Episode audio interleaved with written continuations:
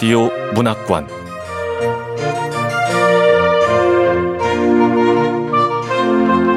한국 단편 문학 특선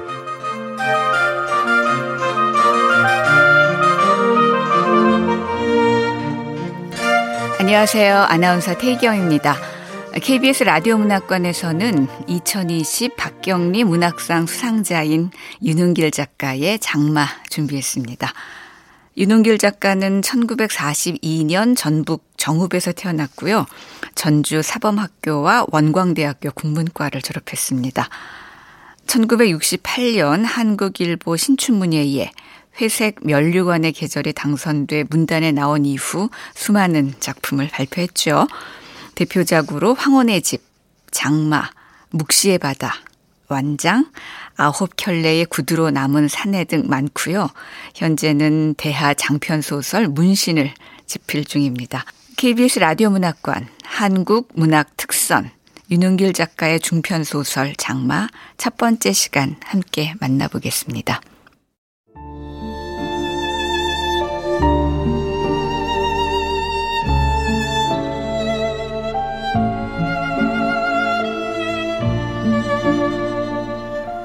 장마. 윤흥길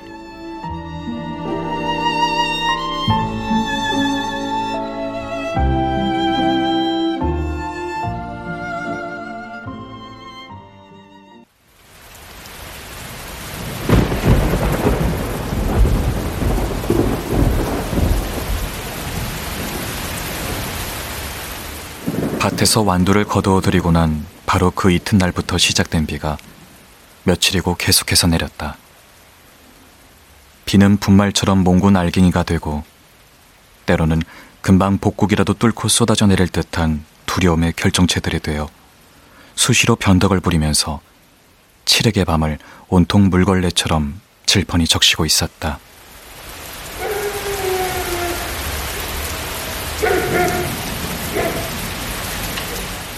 잠시 꺾음해지는 빗소리를 대신하여 멀리서 개 짖는 소리가 짬을 메우고 있었다.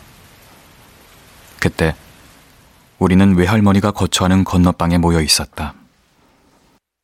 외할머니의 심중에 뭔가 큰 변화가 생겨 우리는 그분을 위로하고 안심시켜 드리지 않으면 안 되었기 때문이다.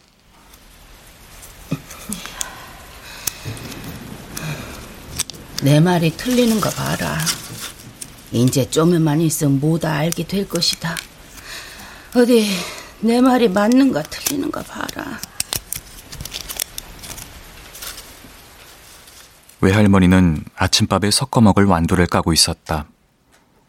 아름이나 되어버 있는 축축한 완두 줄거리를 치마폭에 잔뜩 끓이고 앉아서 외할머니는 꼬투리를 뚝 떼어 별로 서두르는 기색도 없이 그러나 몸에 배인 익숙한 손놀림으로 속을 누볐다.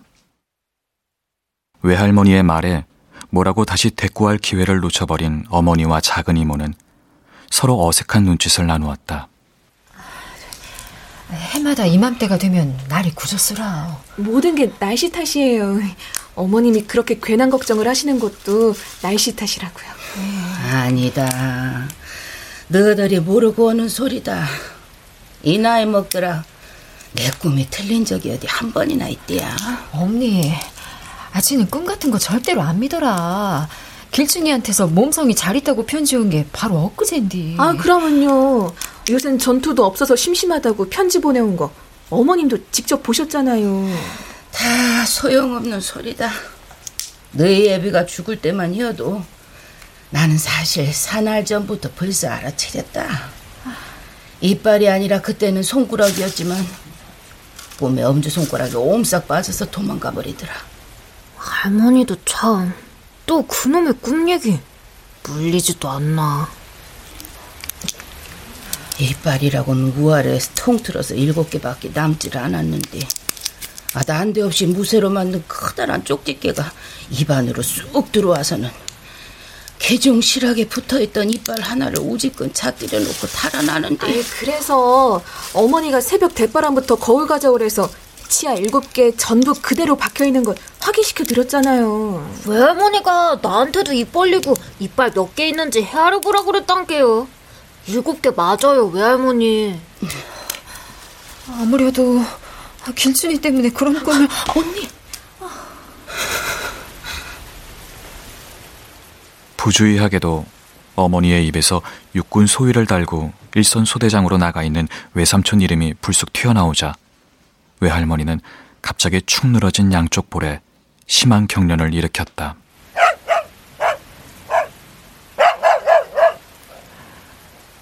우리 집 지청꾸러기 월이란 놈이 전에 없이 사납고 우람찬 소리로 짖어대기 시작했다. 우리가 왜 저래? 조용히 해봐. 그때 우리는 발소리를 저벅거리며 이웃집 단모퉁이를 돌아 나오는 인기척을 들을 수 있었다. 뭔 소리 들렸지? 언니, 누가 오나 봐. 전쟁이 북으로 물러갔다고는 하지만 아직도 빨치산들이 읍내 경찰서를 습격하고 불을 지를 만큼 어수선한 때였다. 예의를 좀 아는 사람이라면 웬만큼 기난 용무가 아니고는 해가 진 뒤에 남의 집을 방문하는 법이 거의 없었다. 그런데 외할머니가 바짝 마른 소리로 중얼거렸다. 기현 씨 왔구나. 기현 씨 왔어. 순구! 어, 어, 우리 아버지를 왜 부르지? 순구 집에 있는가? 방금 그 목소리 구장 아저씨예요. 아버지가 나갔나 봐. 내가 살짝이 나가볼 텐게 다들 아무 말 말고 죽은 뒤께 있어라. 언니, 나도 같이. 나사, 뭐 암시랑도 않다. 오늘 아니면 네 알중으로 틀림없이 무슨 기별이 올 줄 알고 있었으니까. 진즉부터 알고 있었으니까. 나사, 뭐 암시랑도 않다. 저, 할머니, 저도 잠깐.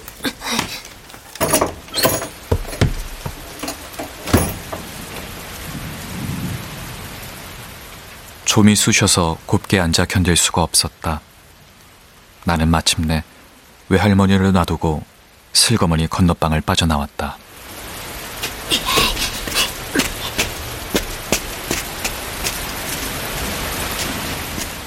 어른들 모습은 사립잡개로 밭으로 다가갔을 때에야 비로소 어렴풋하게 드러났다. 이미 이야기가 다 끝난 뒤인 듯 했다. 쏟아지는 빗줄기 속에서 어른들은 그저 잠자코 있기만 했다. 군용 방수포를 머리 위로 뒤집어 쓴 두 사내와 이쪽을 향하고선 구장 어른의 낯익은 얼굴이 희미하게 보였다. 아버지와 작은 이모는 금방 땅바닥으로 주저앉을 듯이 흐늘거리는 어머니를 양쪽에서 단단히 부축하고 있었다. 한참 만에야 구장 어른이 입을 열었다.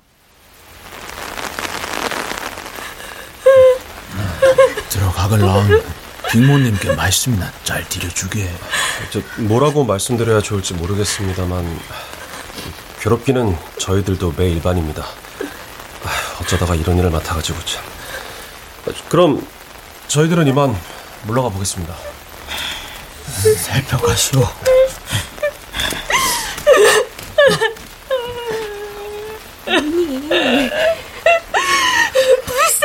내 동생. 제발 이러지 좀 말아요. 언니가 이러면 어머니는 어떻게 되겠어요? 어머니를 생각해야지.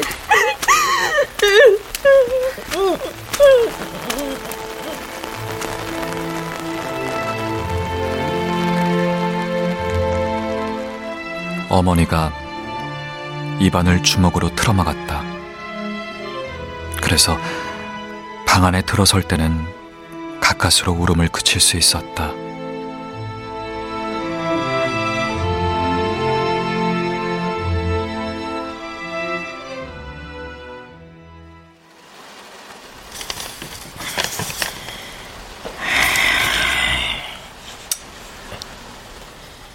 먼저 들어온 아버지가 외할머니 앞에 앉아 죄라도 지은 사람처럼 거북살스런 자세로 뭔가를 만지작거리고 있었다.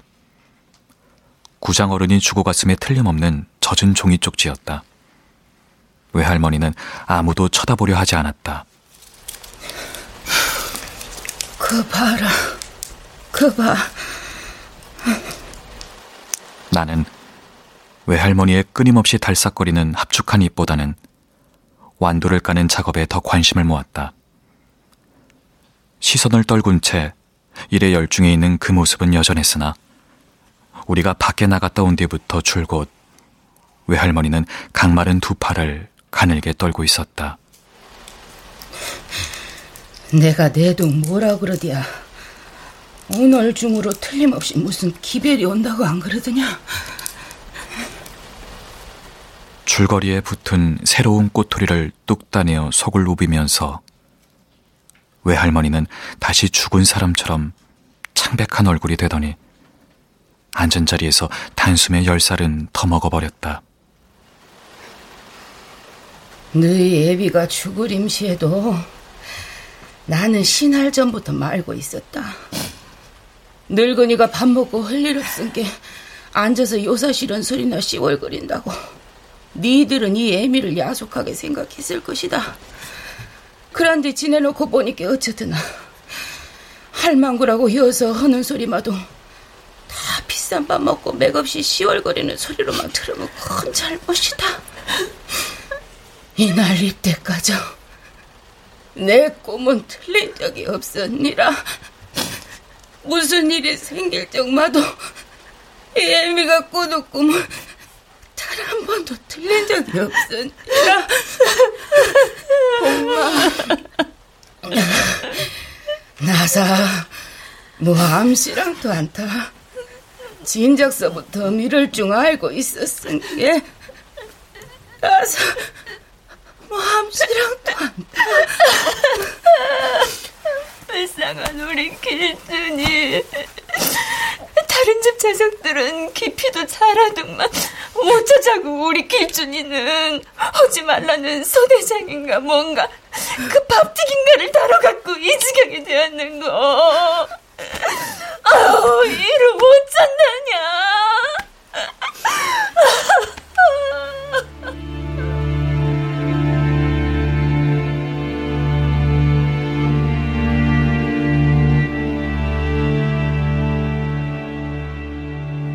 방안을 가득 채우고도 남아도는 어머니의 진한 핏빛 오름은 어느덧 두루마리 멍석이 되어 어둠에 잠긴 마당 쪽으로 끝없이 풀려나가고 그 위로 꺾음해졌다 되거세어지는 장맛비가 소리를 지르면서 두텁디 두텁게 깔리고 또 깔렸다.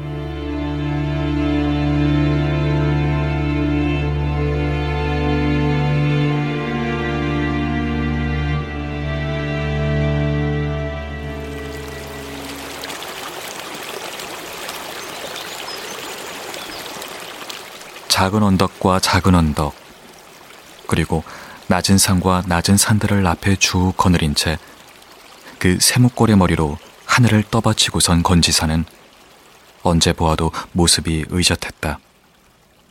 하기야 늘 의젓이만 보아온 그 건지산이 갑자기 그럴 줄 몰랐다고 느껴지던 우스꽝스러운 한때도 있었다. 밤이면 어른들이 거기 모여 불장난을 한다. 그런데 아침에 일어나서 보니 그 건지산 허리 윗부분이 검은 구름으로 칭칭 감겨 있었다.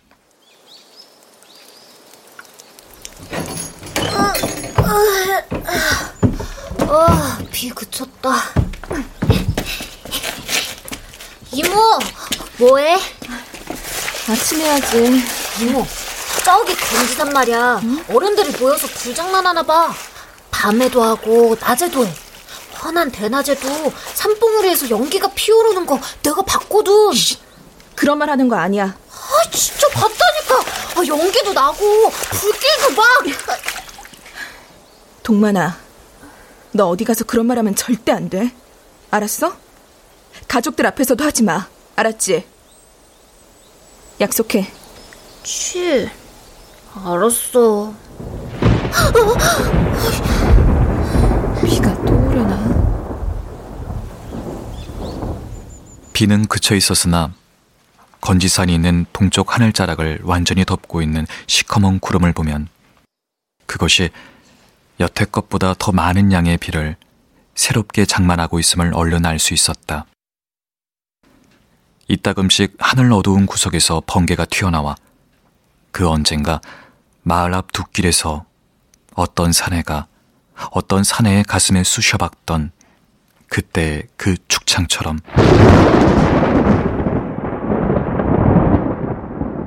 건지산 아니면 그 근처 어딘가를 무섭게 찔러댔다.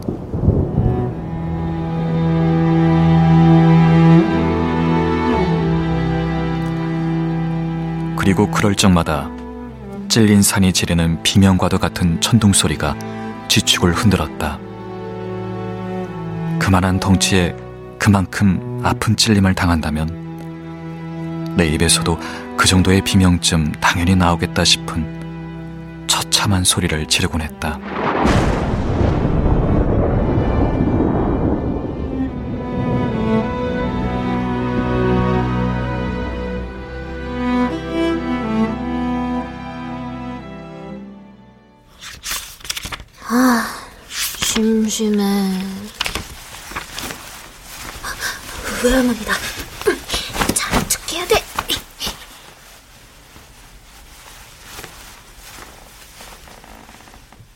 눈을 감고 있어도 외할머니의 발소리는 다른 사람과 확연히 구별되었다.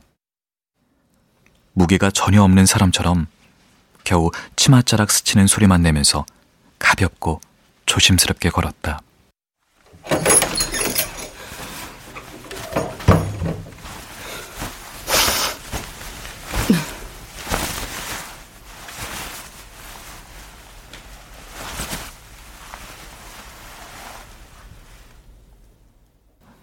나는 이마에 와닿는 외할머니의 미지근한 숨결 속에서 이제 곧 외할머니가 하려는 일이 무엇인가를 충분히 짐작해버렸다. 아니나 다를까 외할머니의 강마른 손이 내 아랫도리를 벗기기 시작했다. 아, 참, 외할머니도 오늘도 분명히 그거 만지면서 이렇게 말하겠지. 어디 이놈 잠지 좀 만져보자. 아이고. 제 오삼촌 탁에서 불알도 꼭 외솔방울 맹기로 생겼어. 이?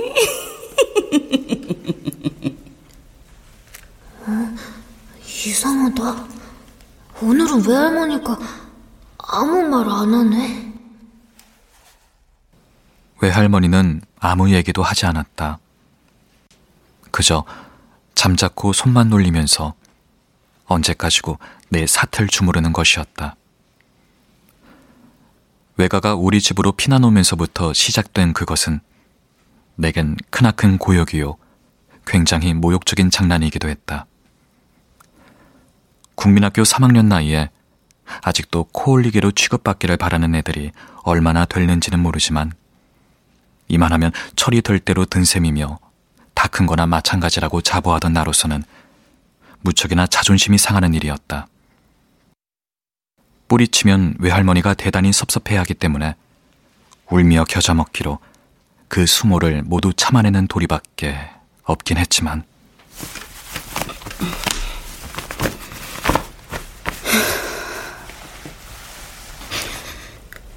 불쌍한 것.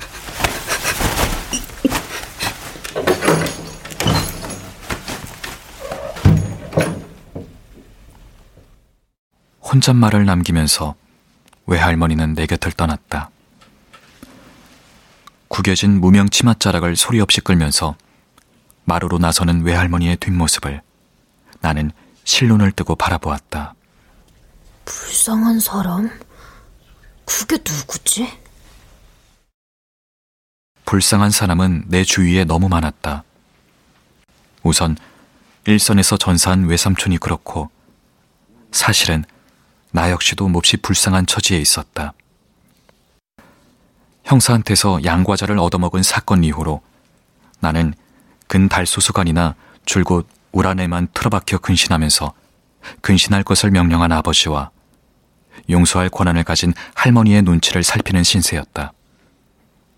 그러나 가장 불쌍한 사람은 바로 외할머니 자신이었을지도 모른다. 불쌍한 거. 불쌍한 거.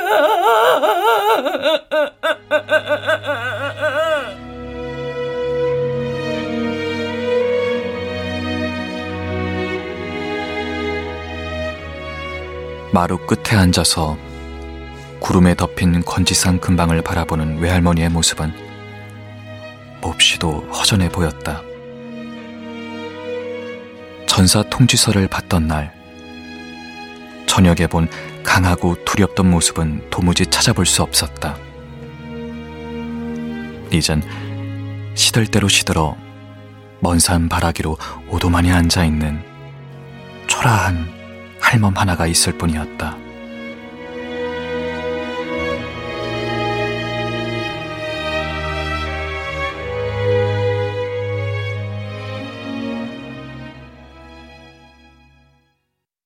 외삼촌의 죽음이 알려지고 나서 며칠 동안은 집안 꼴이 엉망이었다. 무엇보다 우려되는 건 할머니와 외할머니 간의 불화였다. 외삼촌과 이모를 공부시키기 위해 살림을 정리해서 서울로 떠났던 외가가 어느 날 보통이를 꾸려들고 느닷없이 우리들 눈앞에 나타났을 때 사랑채를 비우고 같이 지내기를 먼저 권한 사람은 할머니였다. 난리 끝나는 날 거정. 늙은이들끼리 서로 의지하면서 같이 삽시다. 얼마 전까지만 해도 두 사돈댁은 사실 말다툼 한 번 없이 의좋게 지내왔었다. 수복이 되어 완장을 두르고 설치던 삼촌이 인민군을 따라 어디론지 쫓겨가 버리고 그때까지 대밭 속에 굴을 파고 숨어 의용군을 피하던 외삼촌이 국군에 입대하게 되어 양쪽에 다 각기 입장을 달리하는 근심거리가 생긴 뒤로도 겉에 두드러진 변화는 없었다. 그러던 두 분 사이에 얼추 금이 가기 시작한 것은 내가 남모르는 사람의 꼬임에 빠져 과자를 얻어먹은 일로 할머니의 분노를 사면서였다. 할머니의 말을 옮기자면 니는 짐승만도 못한 놈이구먼. 과자 한 조각에 삼천을 팔아먹은 천하의 무지막지한 사람 백정이여. 외할머니가 유일한 내 편이 되어 궁지에 몰린 외손자를 감싸고 역성드는 바람에 할머니는 그때 단단히 비위가 상했던 것이다. 다음으로 두 분을 아주 갈라서게 만든 결정적인 계기는 전사 통지서를 받은 그 이튿날에 왔다. 먼저 복장을 지른 쪽은 외할머니였다. 그날 오후도 장대 같은 벼락불이 건지산 날망으로 푹푹 꽂히는 험한 날씨였는데 마루끝에 서서 그 광경을 지켜보던 외할머니가 벼랑간 무서운 저주의 말을 퍼붓기 시작한 것이다.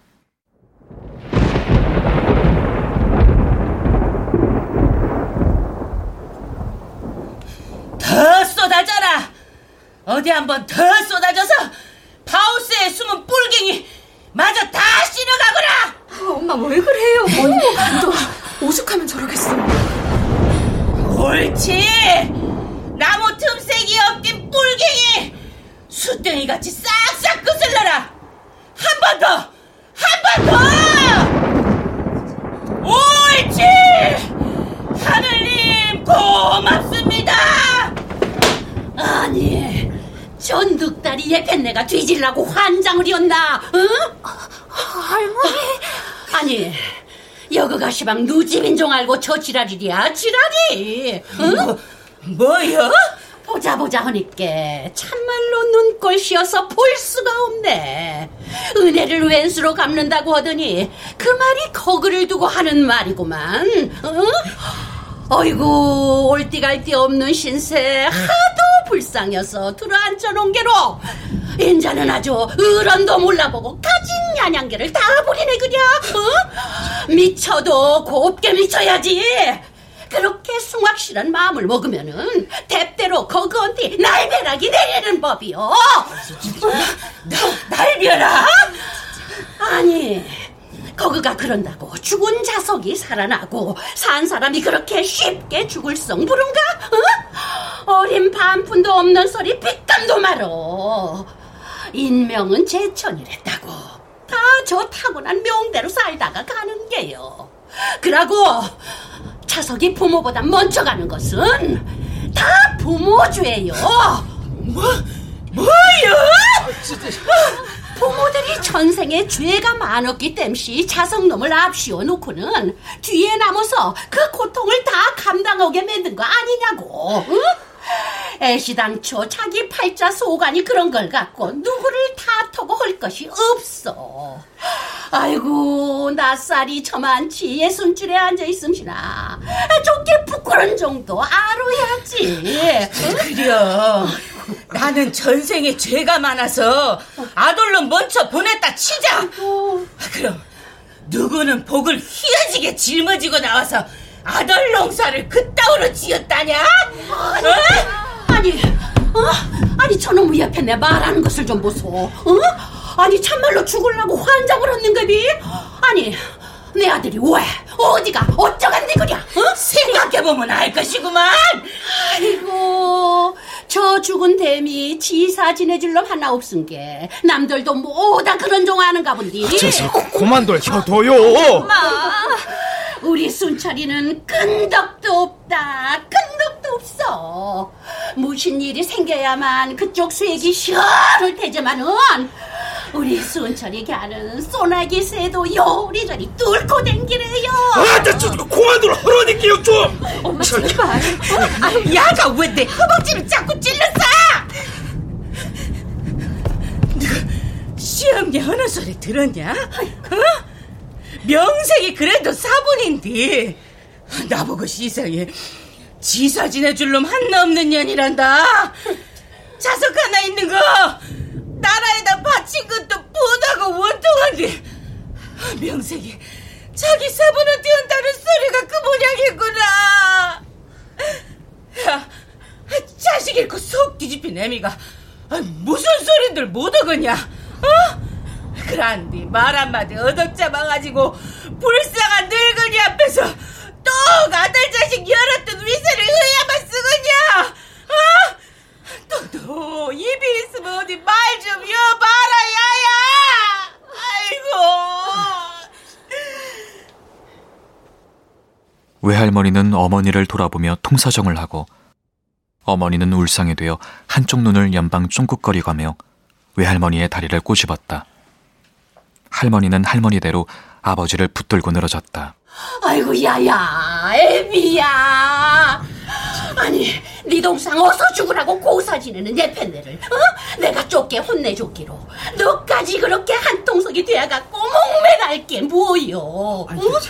너한테는 장모인지 무엇인지 모르겠지만은 나는 죽었으면은 죽었지 그런 걸 못 본다 아, 당장 어떻게 하지 않으면은 내가 이 집을 나갈 것인 게 알았어요.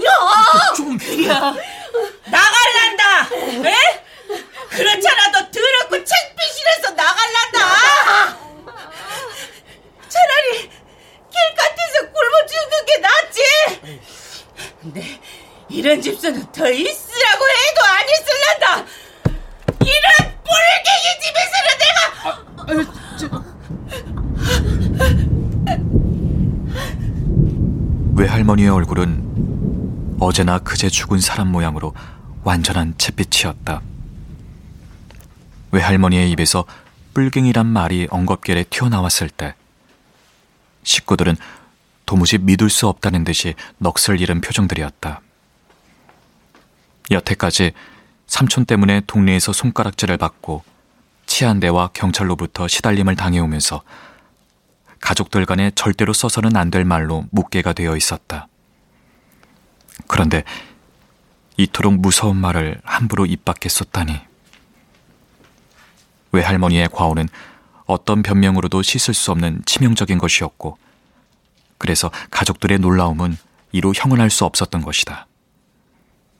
그러나 누구보다도 놀란 사람은 다름 아닌 발송 당자였다.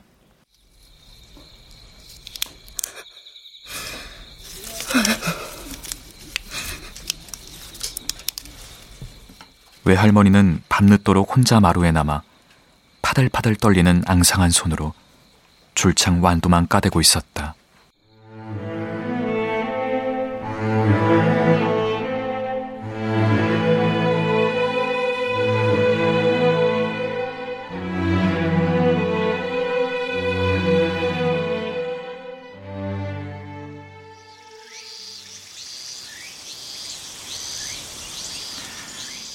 이북에서 우리 마을로 피난 온 지 얼마 안 되는 아이 하나가 맥고자를 눌러 쓴 어떤 사내와 함께 우리들 노는 장소에 나타났다. 저기는 저 아이가 돈 많이 먹습니다. 어, 그래. 고맙다. 저 아저씨 누군데 날 쏘아보는 거야? 사내가 윗얼굴을 깊숙이 가린 넓은 책 밑으로 나를 유심히 쏘아보았다. 검게 그을은 살갗, 날카롭게 굴리는 부리부리한 눈방울, 그리고 조금의 주저도 없이 곧장 목표물을 향하는 대담한 그 걸음걸이가 내게는 어쩐지 위압적이었다. 아유, 녀석. 참 귀엽게도 생겼다. 왜 내 머리를 쓰다듬는 거지? 아저씨가 묻는 말에 잘만 대답하면 정말 귀여울 텐데. 내가 할머니 은비녀 몰래 가져와서 끝이 뾰족한 대못으로 만드는 걸 알아차린 거야 뭐야 씨 묻히게 할 때는 은비녀 대못이 최고거든 아버지 성함이 김순구 씨지? 그럼 김순철 씨는 네 삼촌 되겠구나, 그지?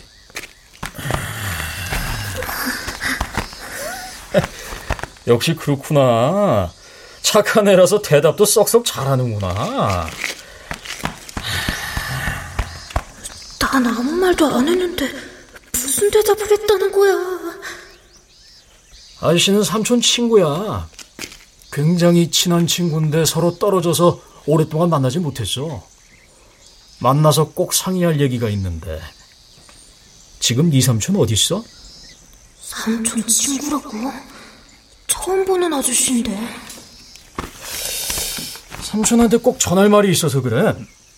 삼촌이 어디 있는지 얘기만 해주면 자, 내가 이거 줄게. 어, 은박지에 싼 납작한 물건이 다섯 개나 돼. 이게 뭘까? 자, 이런 거 먹어본 적 있어? 어, 냄새도 좋아. 색깔은 흑갈색. 이게 뭘까? 요거 초콜릿이야. 아이씨가 묻는 말에 대답만 잘하면 이걸 너한테 몽땅 줄 거야. 보면 안 돼. 안 볼 거야. 먹고 싶다. 아이 뭐 조금도 부끄러워할 거 없어. 착한 아이는 상 받는 게 당연하거든. 어때? 대답하겠니? 네 대답 한마디면 아저씨는 친구를 만나서 좋고 너는 이 맛있는 초콜릿을 먹을 수 있어서 좋고 싫어? 아 싫단 말이지? 그렇다면 별 수 없구나 착하게 굴면 이거 꼭 너한테 주려고 했는데 하는 수 없지? 나한텐 필요 없는 물건이거든 자 봐 아깝지만 이렇게 내버리는 수밖에. 저걸 왜 밟아? 난 네가 굉장히 똑똑한 애인 줄 알았는데 참 안 됐구나.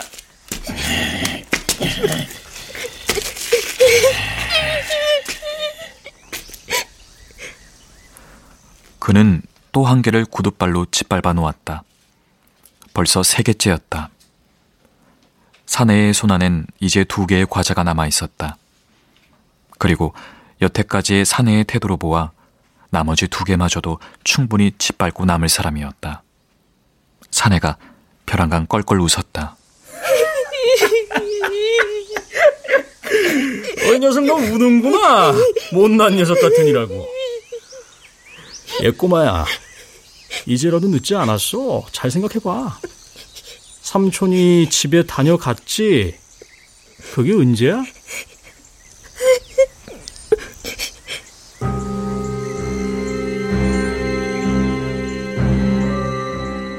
어른의 비상한 소원을 나로서는 도저히 당해낼 재간이 없다는 생각이 든 것은 바로 그 순간이었다. 그리고 이 아저씨는 진짜로 삼촌의 친구였는지도 모른다. 그렇게 생각하니 마음이 한결 가벼워졌다. 막 시작할 때의 첫 마디가 가장 힘들었다. 그러나 일단 얘기를 꺼낸 다음부터는 연자새에 감긴 실처럼 첫날 밤의 기억들이 술술 풀려나왔다.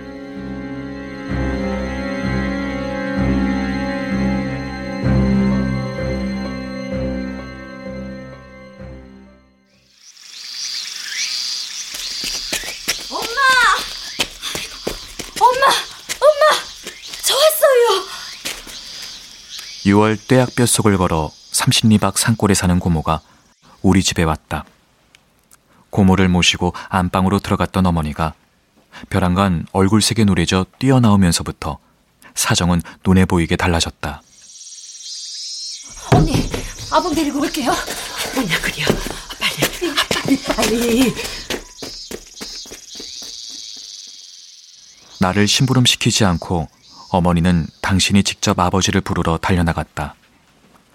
논에서 지심을 매던 아버지가 흙탕에 젖은 옷차림 그대로 돌아와 우물도 거치지 않고 곧장 안방으로 향했다. 아버지 뒤를 바짝 쫓아 들어온 어머니가 멀쩡한 대낮에 살인문을 닫아 걸었다. 모두들 온전한 정신이 아닌 듯 했다. 나와 외갓집 식구들만 따돌려 놓은 안방에서는 해질 무렵이 되기까지 긴 숙덕 공론들을 벌이는 것이었다. 이윽고 날이 어두워지자 따돌림을 받던 우리 세 사람에게 식은 밥 한 그릇씩이 저녁으로 목쥐어졌다.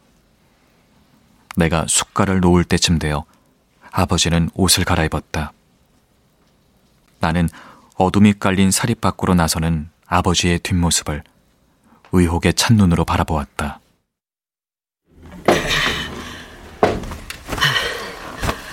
동만이 너 오늘은 일찍 자거라. 어, 어, 할머니, 아직 초저녁이에요. 오늘은 일찍 자라니까. 자, 어 서. 애들이래. 다들 나를 어거지로라도 제일 짝종이야, 뭐야. 동만이 옷방에다 재우지 그래요? 아메 괜찮을 것이다.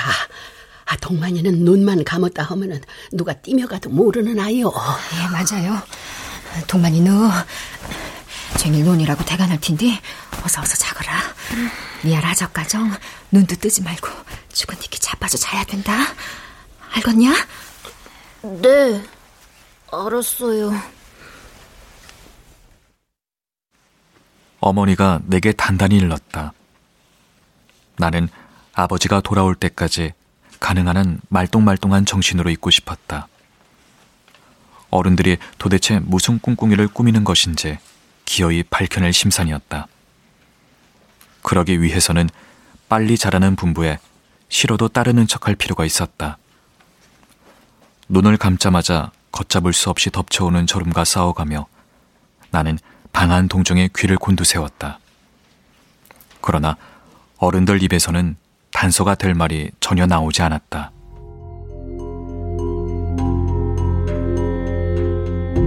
그리고 정작 눈을 떴어야 될 중요한 시간엔 이미 나는 깊은 잠에 빠져 있었다.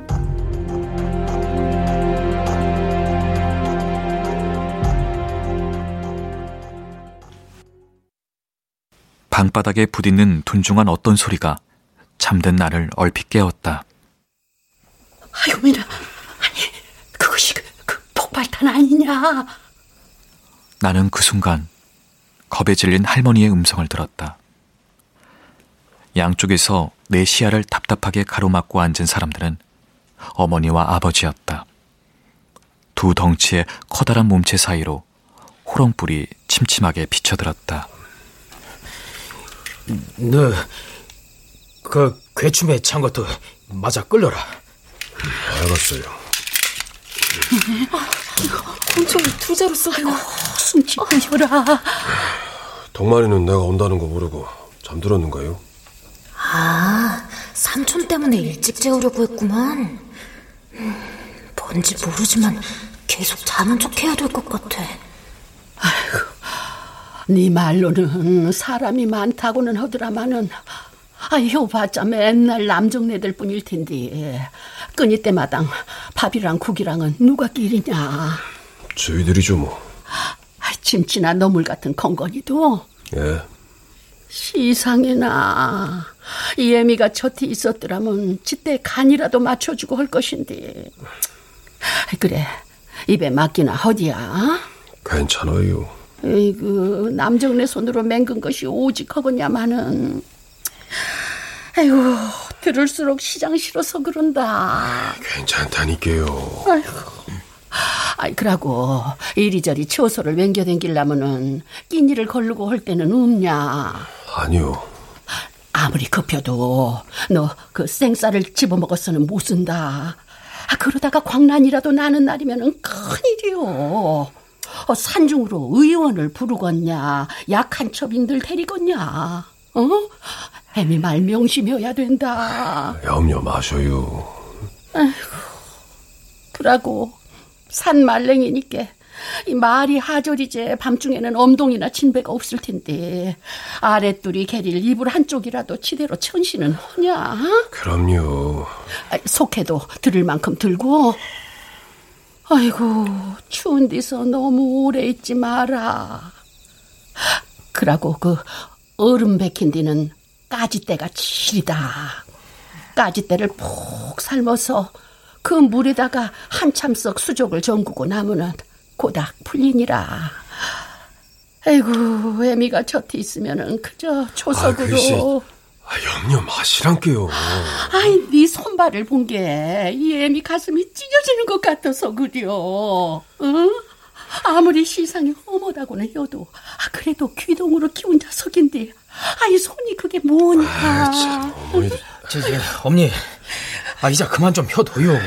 아이 손가락이 얼어 터져서 떨어져 나가도 애미 보고 걱정을 하지 말라는 말이요.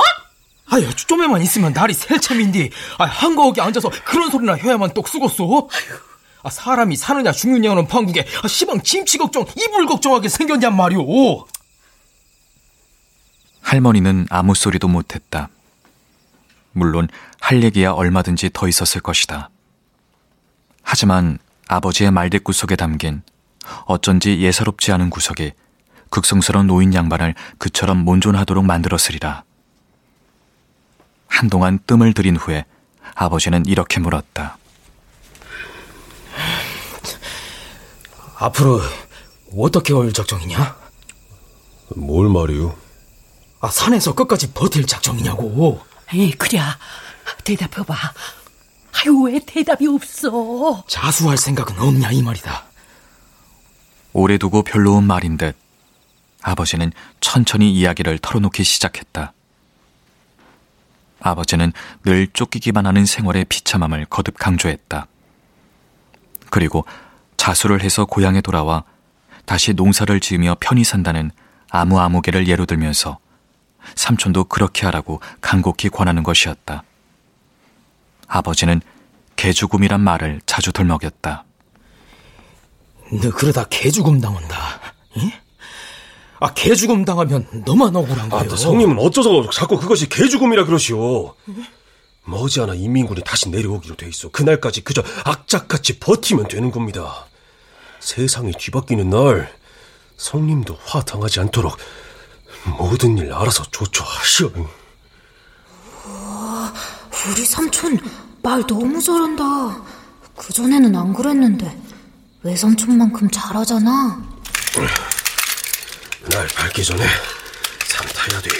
아이고, 안 돼야. 일단 집안에 돌아온 이상 네 맘대로는 못 나간다. 마침내 나는 눈을 떴다. 갑작스럽게 벌어진 소동 속에서 내가 천천히 몸을 일으켜 앉는 걸 부자연스럽게 보는 사람은 아무도 없었다. 삼촌은 얼굴이 온통 수염투성이었다. 아니 야 말만 믿고 나는 네가 어디 가서 편안히 지내는 쪽만 알았다. 아 작년 그때 맨기로 면사무소 의자에 버티고 앉아서 밀주 단속반이나 잡아다가 죄치고 그러는 종 알았다고. 그런데 오늘서 알고 본 게 그것이 아니구나. 어? 내가 사정을 죄다 알았은 게 이제는 죽었으면 죽었지. 너를 그 험한 뒤로는 안 보낼란다. 아유, 어머니 왜 이러시오? 애미가 따라가서 끼니랑 잠자리랑 일일이 수발을 한다면은 행결 마음이 뇌겠지만은 아 그럴 수가 없다니 너를 인자는 저티다가 꼭 붙들어 앉혀놓고 내 눈으로 지켜볼란다.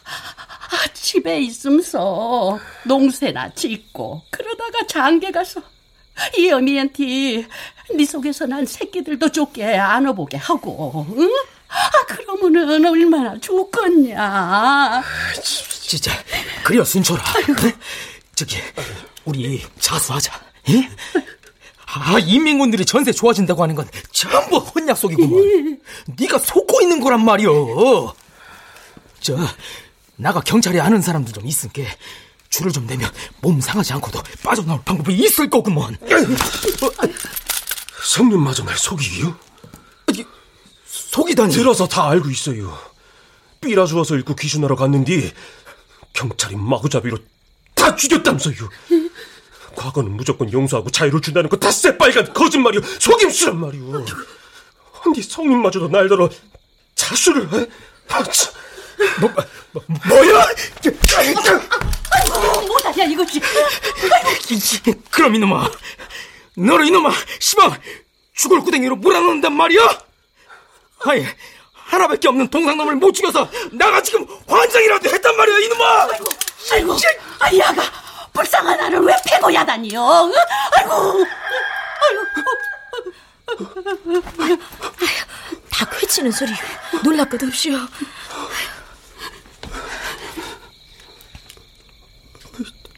사실은 사람을 죽였어요. 그것도 아주 많이. 자, 괜찮아, 괜찮아. 아, 난리통에 뭘 못해요. 자수하면 다 괜찮을 겨. 응? 이렇게 해서 삼촌은 결국 자수를 하기로 결심했다. 그것은 참으로 긴긴 설득이었고 삼촌이 마음을 돌리기까지 아버지가 보인 인내심은 내 보기에 정말 놀라운 것이었다. 모든 일이 아버지가 처음 계획했던 대로 잘 이루어진 셈이며 그래도 뭔가 못 믿어하는 삼촌을 안심시키기 위해서 아버지는 확실한 보장을 받을 때까지 한 이틀 여유를 두고 동정을 살피기로 이야기가 되었다. 그동안 삼촌은 전에 외삼촌이 그랬던 것처럼 대밭 속에서 숨어 지낼 참이었다. 이야기는 다 끝났고 이제 남은 일이란 날이 완전히 밝기까지 눈이라도 잠깐 붙여두는 것뿐이었다. 그런데 이때였다.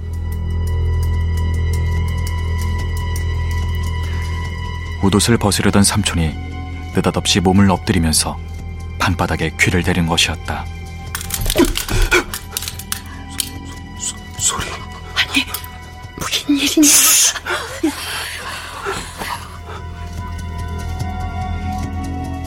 삼촌이 손가락을 세워 입술에 대고는 눈으로 방문 쪽을 가리켰다. 대번에 얼굴 색들이 달라지면서 덩달아 바깥쪽에 귀를 모았다.